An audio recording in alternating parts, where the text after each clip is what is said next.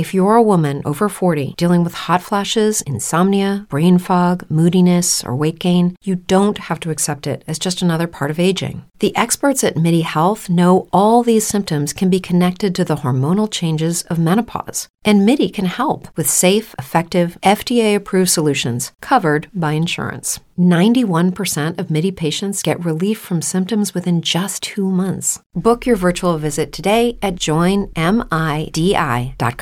The pregame proverb, a biblical way to start the day. Here's John Rayner. Today we conclude Solomon's hunt for happiness through self indulgence. At this point, Solomon has drowned himself in every vice that's out there. He did wine, women, wealth, all to no avail. Today, Solomon tries to attain satisfaction through accomplishments. Surely, after doing something great at the labors of our own hands, won't that bring fulfillment? Well, that's what Solomon thinks.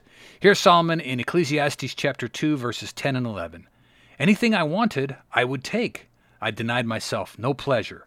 I even found great pleasure in hard work, a reward for all my labors. But as I looked at everything I had worked so hard to accomplish, it was all so meaningless, like chasing the wind. There was nothing really worthwhile anywhere. So, after being the greatest king Israel had ever known at the time, and outdoing everyone who came before him, Solomon is still left with this huge void in his life. And we see this parallel with massive builders and business owners and just wealthy people in general of our age. A lot of these guys are never happy with building just one skyscraper or owning only one hotel. They've got to have more. Man's greed is never satisfied, and we see this with Solomon. It's like chasing the wind, though, a pointless endeavor. Thanks for listening. Have a great day. Take care and God bless.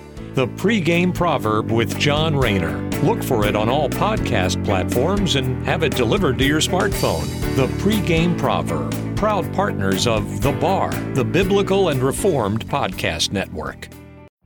Every day, we rise, challenging ourselves to work for what we believe in. At U.S. Border Patrol, protecting our borders is more than a job, it's a calling agents answer the call, working together to keep our country and communities safe. If you're ready for a new mission, join U.S. Border Patrol and go beyond. Learn more at cbp.gov/careers. Every day, we rise, challenging ourselves to work for what we believe in.